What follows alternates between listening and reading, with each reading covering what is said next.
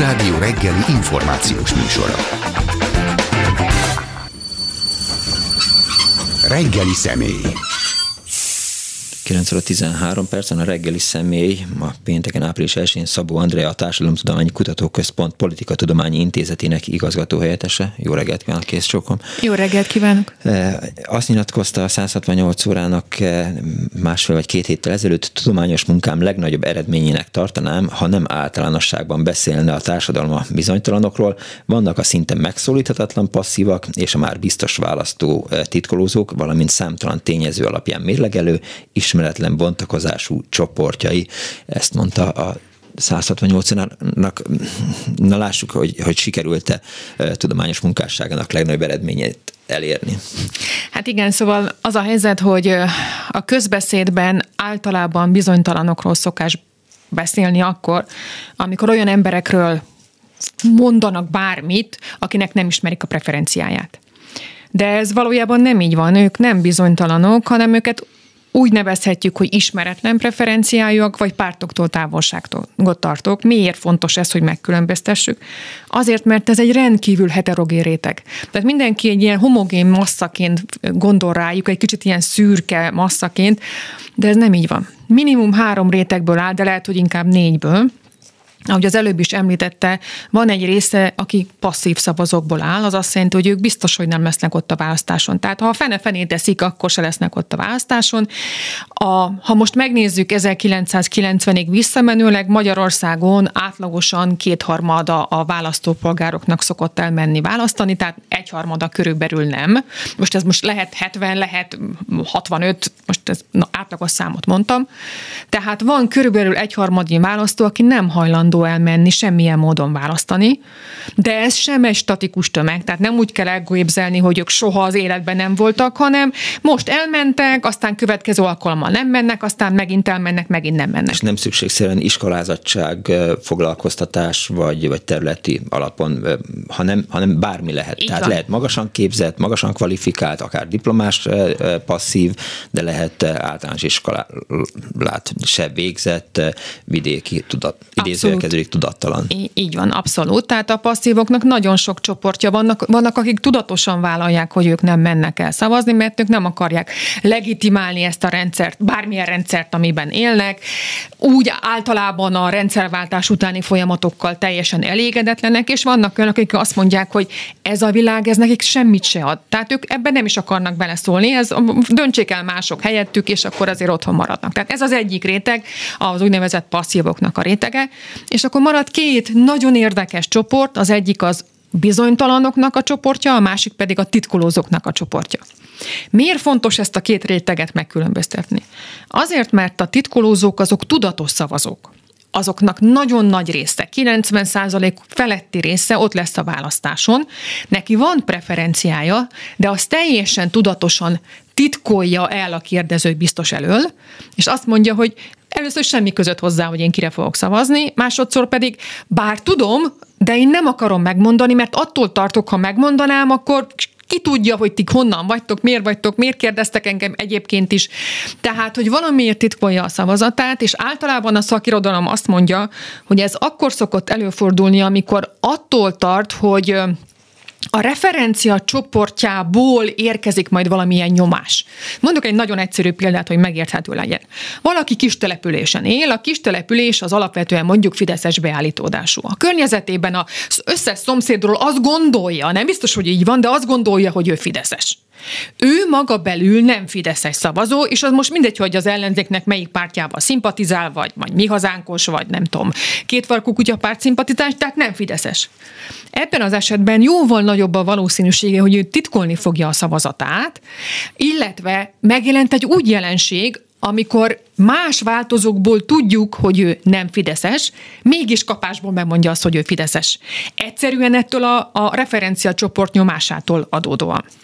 Szóval, hogy ők a titkolózók, akik egy nagyon-nagyon-nagyon sajátos réteget képviselnek, és akkor vannak a klasszikus bizonytalanok, akik nem egyszerűen a pártpreferenciájukban bizonytalanok, hanem általában a politikával szemben van egy bizonytalanságuk. Nem ismerik a politikai folyamatokat, nem is érdekli őket ez az egész politika, ott csak veszekednek emberek, egyik kutya, másik ebb, ismerjük ezeket a sztereotípiákat, tehát ők ténylegesen bizonytalanok, és ők ténylegesen azon szavazók, akik az utolsó időszakban döntik el, hogy melyik pártra szavazzanak.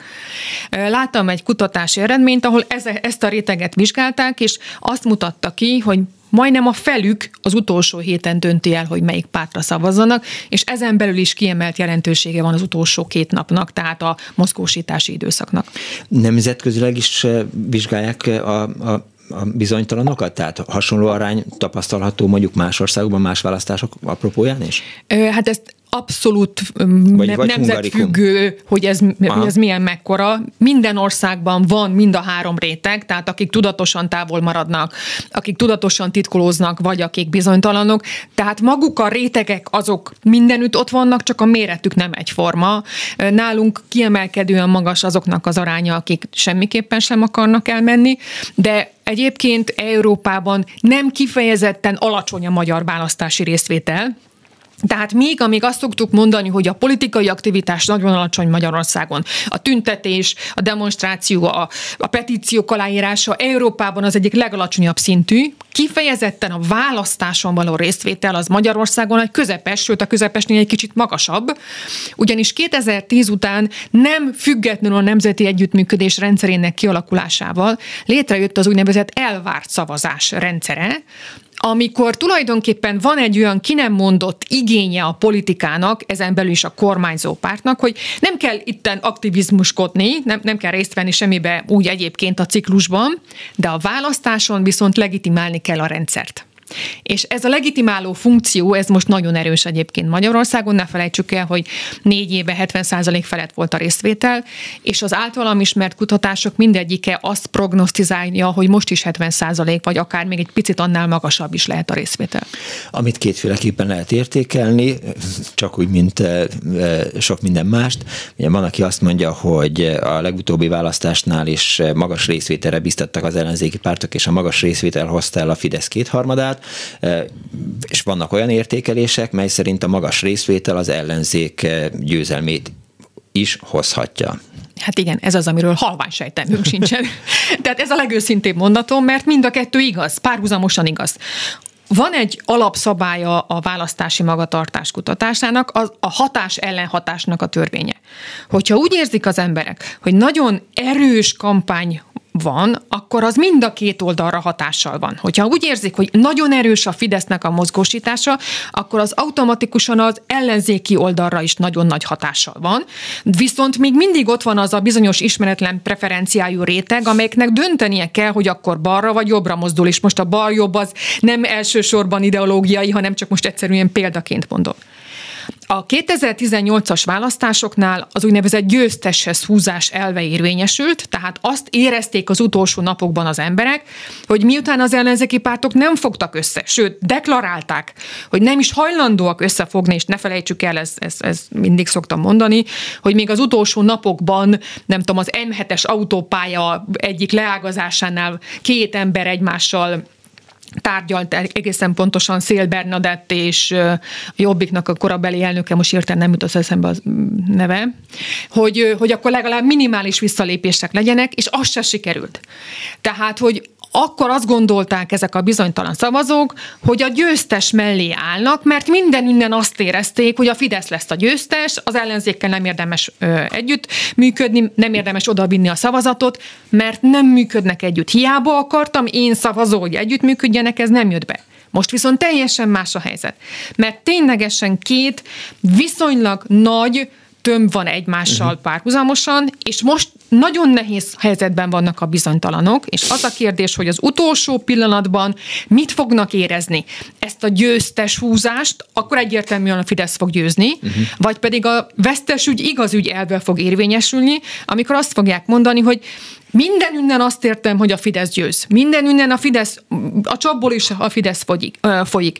De én, én valahogy mégis belülről azt érzem, hogy, hogy, hogy nekem erkölcsi kötelességem a vesztesnek tűnőt támogatni, mert úgy úgy érzem, hogyha megint negyedjére is mondjuk a Fidesz kétharmadot kap, akkor lehet, hogy soha nem fogjuk tudni innen elküldeni. Nem fogjuk tudni megmondani. Ezt nagyon őszintén mondom, tehát nem fogjuk tudni megmondani utólag sem, hogy ezen két alapelv közül melyik érvényesült a választáson. De azt legtöbb helyen a, bizonytalanok aránya az csökkent az elmúlt. Így van. Így van, tehát nagyon szépen elkezdtek felsorakozni a két nagy tömb mögé.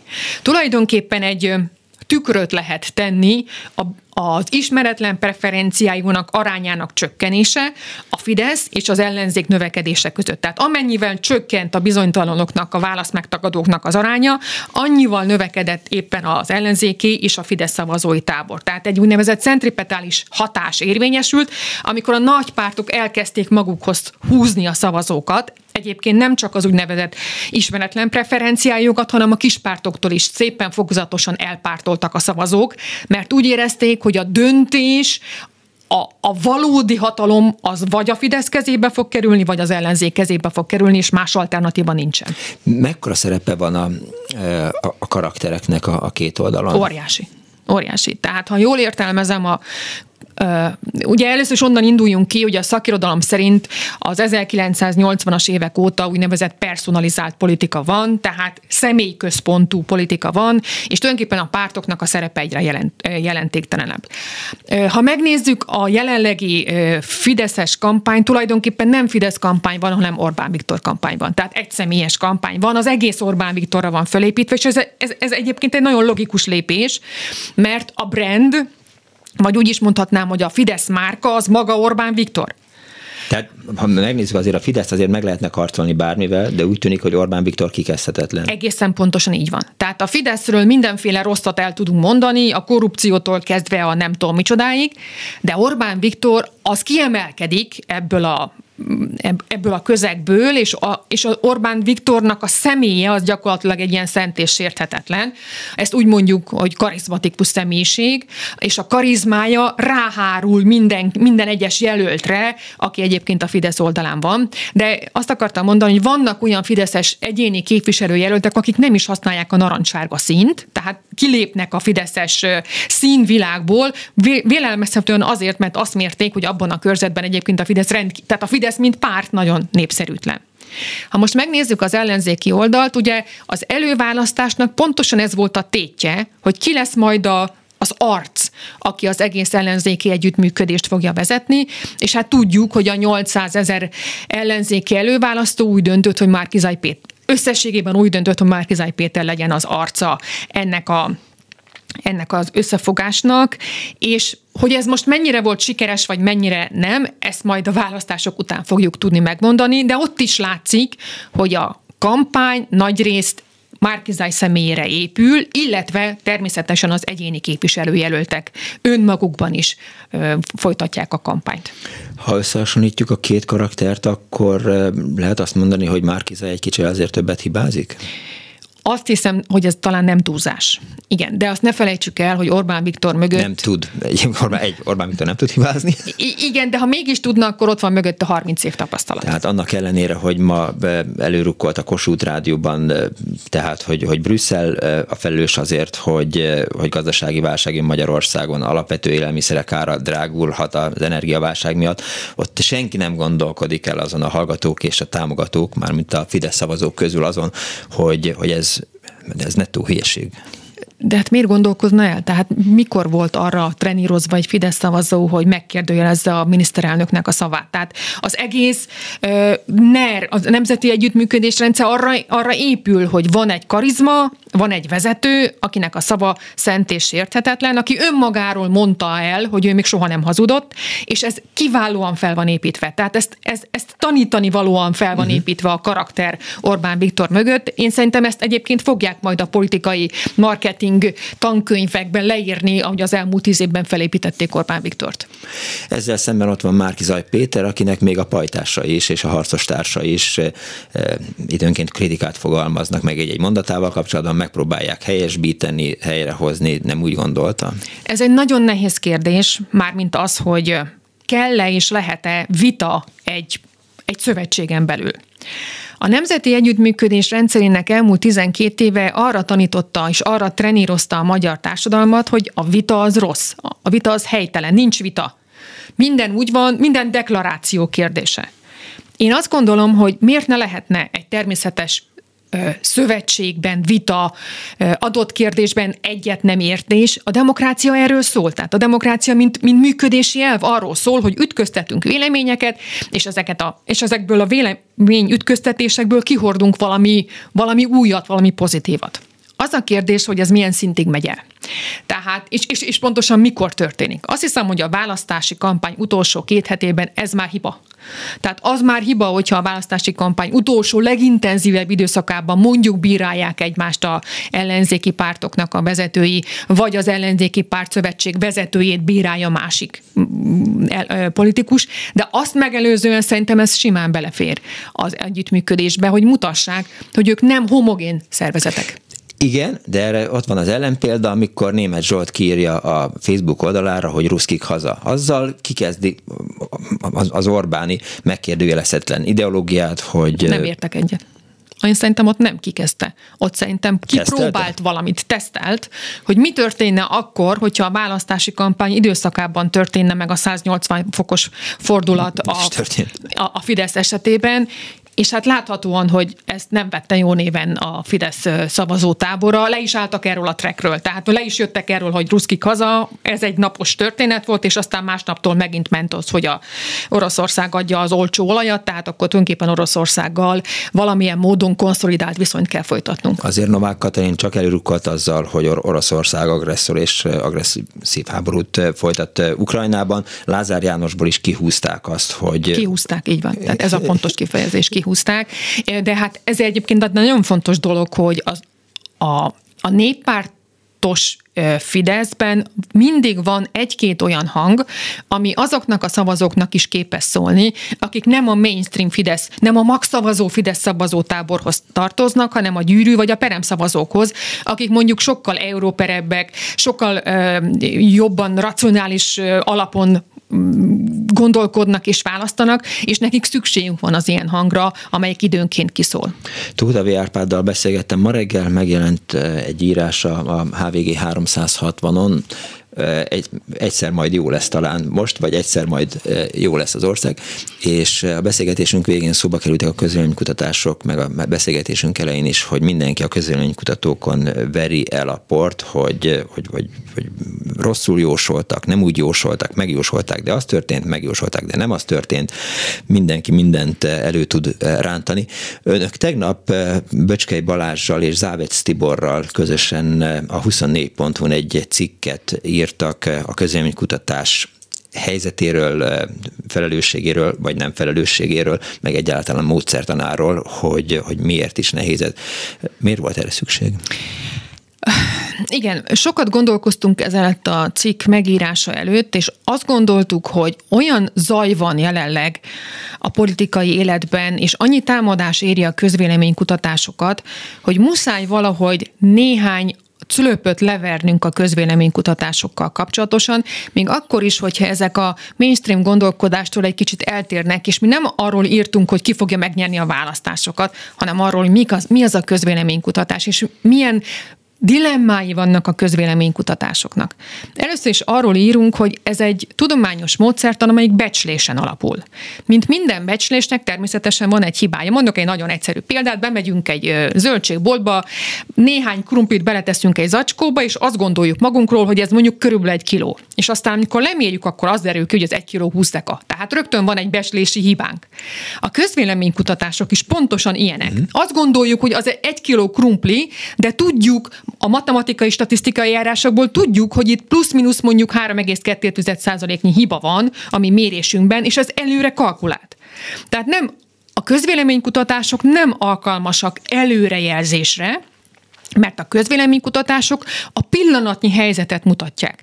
És egy olyan elképesztően zajjal teli világban, mint amiben most vagyunk, és amennyire pörögnek a politikai események, nagyon sokat változik az embereknek a, a véleménye. Mondok egy konkrét példát. Éppen tegnap jelent meg az IDEA intézetnek a legutolsó közvéleménykutatása, és abban a anyagban olvastam, hogy februárhoz képest 9% pontnyit változott az emberek véleménye. Soha nem szokott ilyen elképesztő mértékben változni az emberek véleménye. Ebből látszik, hogy mekkora zaj van. Hogy, és zárult is az olló. És valamennyire zárt. Most, igen. igen, igen, de én nem, most nem, ezt, nem ezt az aspektet akartam kihozni, hanem hogy mennyire változik az emberek véleménye. Tovább arról is írtunk, hogy a közvéleménykutatások nem tudnak minden gondolkodási struktúrát felmérni, mert előtt, először is van egy úgynevezett elhallgatási spirál, amikor az emberek tudatosan nem gondolkodnak, illetve nem mondják el a véleményüket, ugye erről beszéltünk. Igen.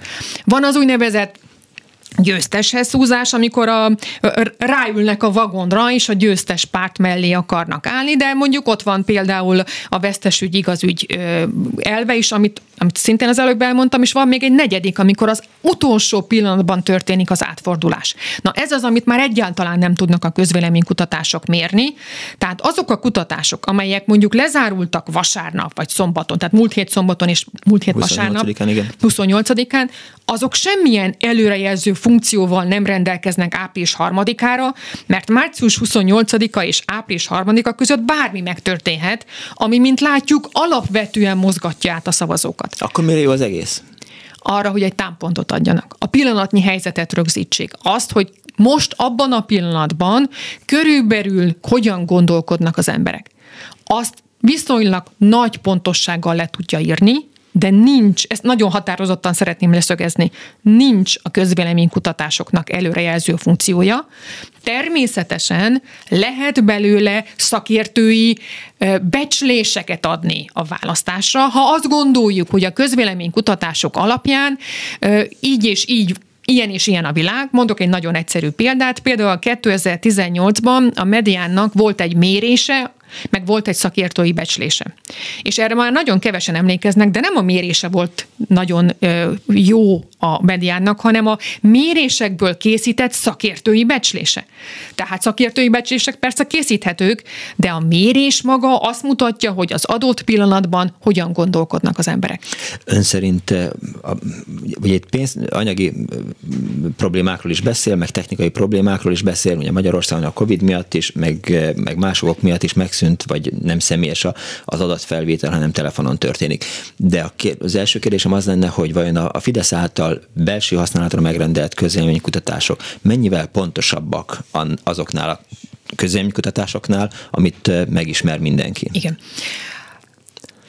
Ha csak annyi közvéleménykutatásuk lenne, mint ami az ellenzéknek rendelkezésre áll, akkor ott ugyanolyan problémákkal küzdködnének, mint az ellenzéki oldalon, tehát hogy kevés a mérés. De ott nem ez a helyzet, hanem ott gyakorlatilag a korlátlan erőforrások folytán folyamatos, vagy nagyjából folyamatos mérések vannak és egyszerűen a nagyszámok törvény alapján a folyamatos mérések, tehát a tendenciák, azok nagyon szépen mutathatják azt is, hogyha szűkül az olló, azt is, hogyha bővül az olló, tehát egyszerűen több mérés áll rendelkezésükre, és a több mérésből nyilvánvalóan pontosabb előrejelzéseket lehet készíteni, több pontosabb becsléseket, szakértői becsléseket lehet készíteni, mintha csak egy mérés van, meg két mérés van egymástól teljesen függetlenül. Finomítani tudják, hangolni tudják a politikát politikájukat, illetve a kommunikációjukat, illetve az üzeneteiket.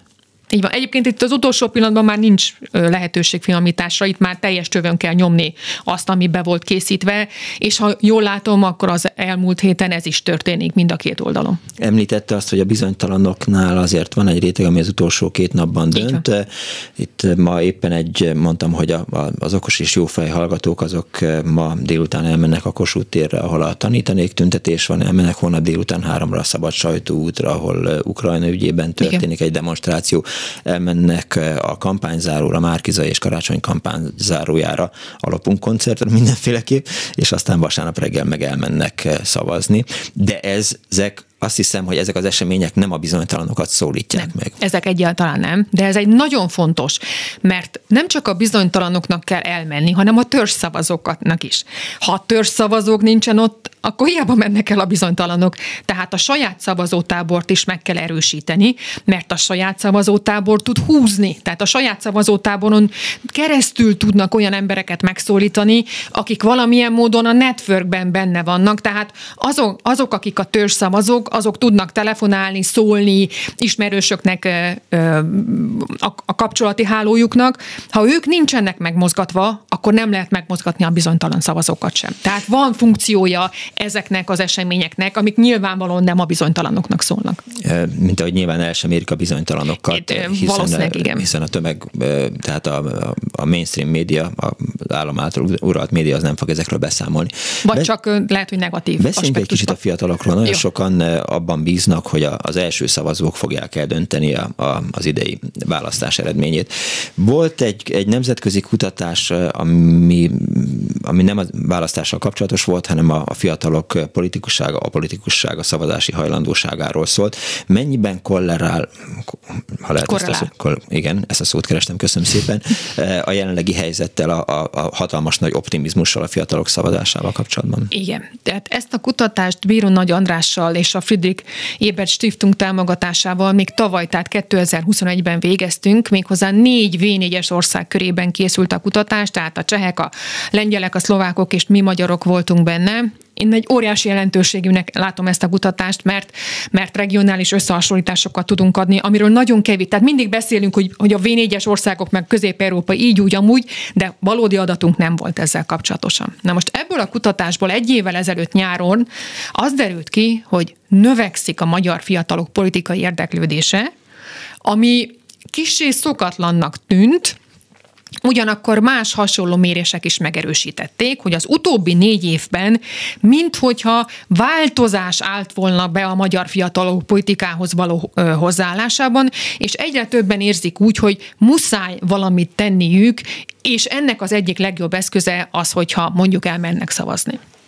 Az elmúlt hónapban pontosabban februárban és márciusban készült a egy első választókutatás is, aminek ismerem az adatait, és ez az első választókutatás, ez megerősítette ezt a folyamatot, amit már tavaly nyáron is láttunk, hogy az első választók, tehát azok, akik most fogják majd betölteni a 18. életévüket vasárnapig, de még nem voltak 18 évesek 2022-ben az utolsó választáson, azok körében azon túl, hogy nagyon nagy a bizonytalanság, tehát ezt, ezt mindig tapasztaljuk, tehát a fiatalok körében azért nem a politika a legfontosabb tényező nyilvánvalóan, van, de akiknek van preferenciája, egyértelműen ezek ellenzéki beállítódású fiatalok. Most az ellenzéki alatt nem csak az ellenzéki szövetségnek a támogatóit, hanem a mi hazánkosokat és a Magyar Kétfarkú Kityapártnak a támogatóit is jelentjük. Ha most ha csak azokat nézzük, akiknek van tehát preferenciája, akkor egyharmadnál kevesebb, tehát körülbelül 20% a, a Fidesz, és 80% az ellenzéknek a, most az ellenzék alatt a tágon, tehát a nem Fidesz, inkább úgy mondanám a, a támogatottsága, és ezen belül is kiemelkedően magas egyébként az ellenzéki szövetségnek a támogatottsága. De, és akkor mindig van egy de. A, a társadalomtudományokban mindig van de. A de pedig azt jelenti, hogy hiába növekedett a politikai érdeklődés, a politikai cselekvés vonatkozásában ez nem megy át. Tehát nem, nem jelenik meg egy részvételi hajlandóságnak egy extra növekedése, hanem azt tapasztaltuk, hogy önmagukra vonatkozóan azt mondják, hogy persze, persze ott leszek a választáson, biztosan ott leszek a választáson, mondta ezt mondjuk egy 55 a ugyanezt olvastam az anyagból, de amikor már azt kérdezik, hogy a referenciacsoportjukba a haverok, a barátok elmennek-e, ott már csak 25 százalék. És hát nyilvánvalóan, hogyha ha most azt gondoljuk, hogy, hogy a, a barátok pont ugyanúgy működnek, mint ő maga, ő saját magát egy kicsit túlbecsüli, a haverjait egy kicsit lebecsüli, tehát akkor ez azt jelenti, hogy az első választóknak a valós részvétele az valahol 40% körül lesz. Viszont mondok egy meglepő adatot, még ez a 40% is 150-160 ezer ember új, új szavazót jelent. Azért 150, azért 160 ezer ember az sok. Hát az, az választás dönthet. Az választ... a mandátumok... Mandátumokat döntet, hogyha ha, ha megfelelően koncentráltan van. 160 ezer szavazó, aminek, ahogy mondtam, jelentős része ellenzéki szavazó, ez egy új jelenség. Kérdés az, hogy a amit Orbán Viktor a fiatalok személyi jövedelemadójával kapcsolatban intézkedést hozott, az, az módosította ezen a 80-20-on. A, abban módosíthatott, hogy azok, akiket ez a történet megszólított, de nem be, Fidesz beállítódások, azok inkább otthon maradnak. Tehát nem a Fideszt fogják választani, mert a Fidesz szavazók azok rendkívül stabilan ott vannak a fiatalok körébe is, hanem akiket elbizonytalanított, azokat otthon fogja tartani. És az hmm. nekik pont elég. Tehát az nekik nem kell, hogy a Fideszre szavazzanak, a Fidesz törzs szavazói majd ezt elintézik. Nekik az a fontos, hogy ne menjenek el szavazni. Azok, akik egy kicsit dilemmáznak, hogy jó, jó, én kaptam egy csomó mindent a Fidesztől, de valahol belül érzem, hogy azért ez mégse teljesen rendben van, hogy én Fideszre szavazzak, inkább akkor otthon maradok. Most mindkét azt mondom, hogy párt, tehát, hogy a Fidesznek és az ellenzéki szövetségnek érde, is érdeke a, a magas részvétel? Én úgy gondolom, hogy kifejezetten mind a kettőnek is érdeke. Beszéljünk egy kicsit még a közelmi kutatásokról. Ugye az elmúlt pár napban több jelent meg. Beszélgetésünk elején, mielőtt elindultunk volna, említette azt, hogy ön az utolsó héten már nem eh, publikálnak kutatásokat. Miért? Azért, mert túl nagy a turbulencia, túl nagy a csatazaj, és ezért nagyon félre mehetnek a mérések. Tehát attól függően, hogy éppen milyen impulzus ér az embereket, bemondanak valamit mondjuk egy telefonos kutatás esetében, már csak azért is, hogy minél gyorsabban lerázzák a kérdező biztost.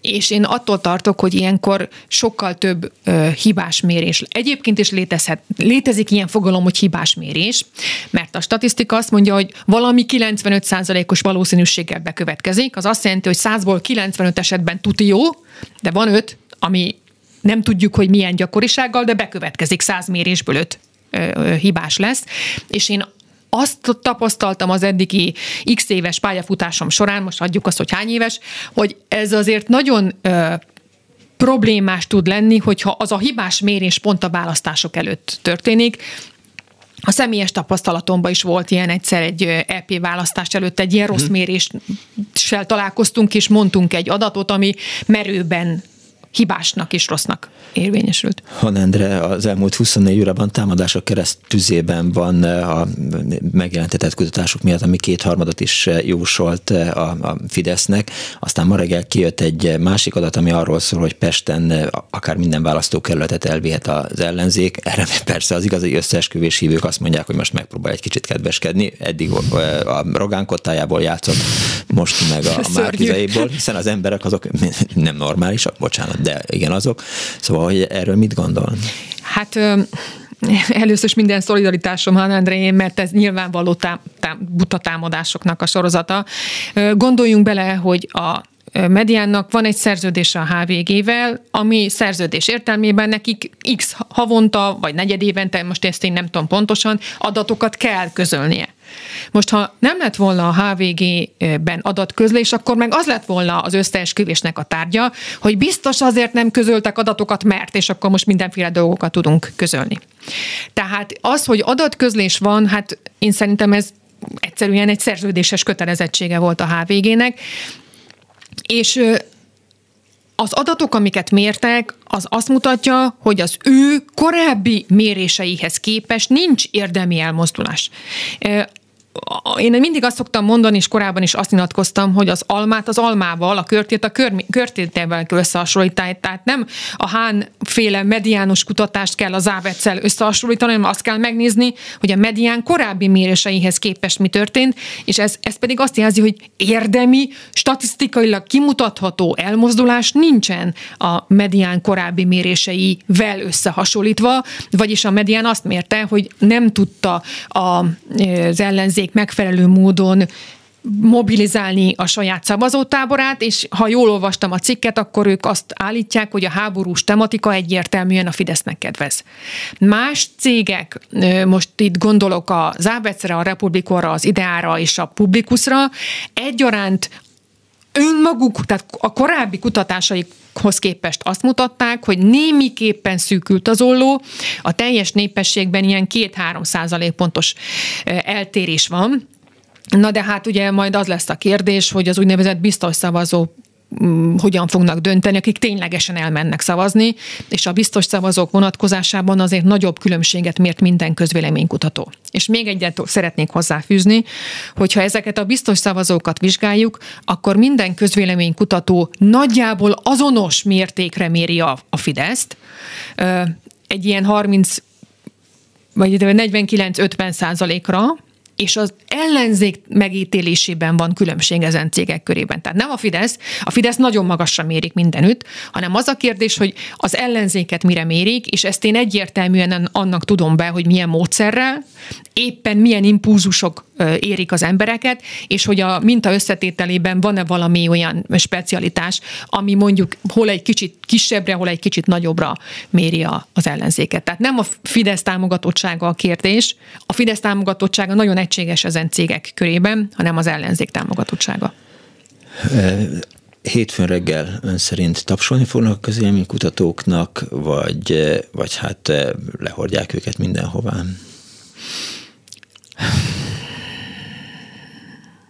Hát ha figyelembe vesszük a hiba határokat, akkor szerintem egy semlegesen optimista válaszom van erre. Valószínűleg közel járhatnak a végelerményhez, ha figyelembe vesszük a hiba határokat. Értem. A jövő héten a Magyar Narancsban lesz egy nagy interjú Szabó Andreával, a Társadalomtudományi Kutatóközpont Politika Tudományi Intézetének igazgató helyettesével. Gondolom hétfőn fog elkészülni az interjú, vagy már felvették? Nem, még nem vették fel. Nagyon kíváncsi vagyok rá, olvasni fogom. Köszönöm szépen, hogy eljött. Én köszönöm. A mai műsor szerkesztője Korpás Krisztina volt, létrehozásában segítségemre volt Balok Kármen, Bíró Kristóf, Zsidai Péter és Bohus Péter, én Pálinkás Szűcs Robert voltam, tehát mondom a programot. Ma este tanítanék tüntetés, holnap uh, Ukrajna melletti tüntetés, tüntetés, kampányzáró, koncert, eh, eh, ha valamit kihagytam volna, akkor szóljanak. Eddig a percig 94 millió 723 ezer forint érkezett be a Klubrádió számlájára a túlélési gyakorlatilag. Nagyon szépen köszönjük a kedves hallgatóknak, eh, legyen kellemes a hétvégéjük, legyen vidám az ébredésünk hétfő reggel, give peace a chance, Putyin rohagy meg, véhallás. Sajnos lejárt az időnk, úgyhogy szívesen hallgatnánk még, de de... Nem kell, nincs értelme ennek a beszélgetésnek. Ó, mi nem így Nem csak ennek, egyiknek sem elhangzik a klubrádióban. Köszönöm szépen!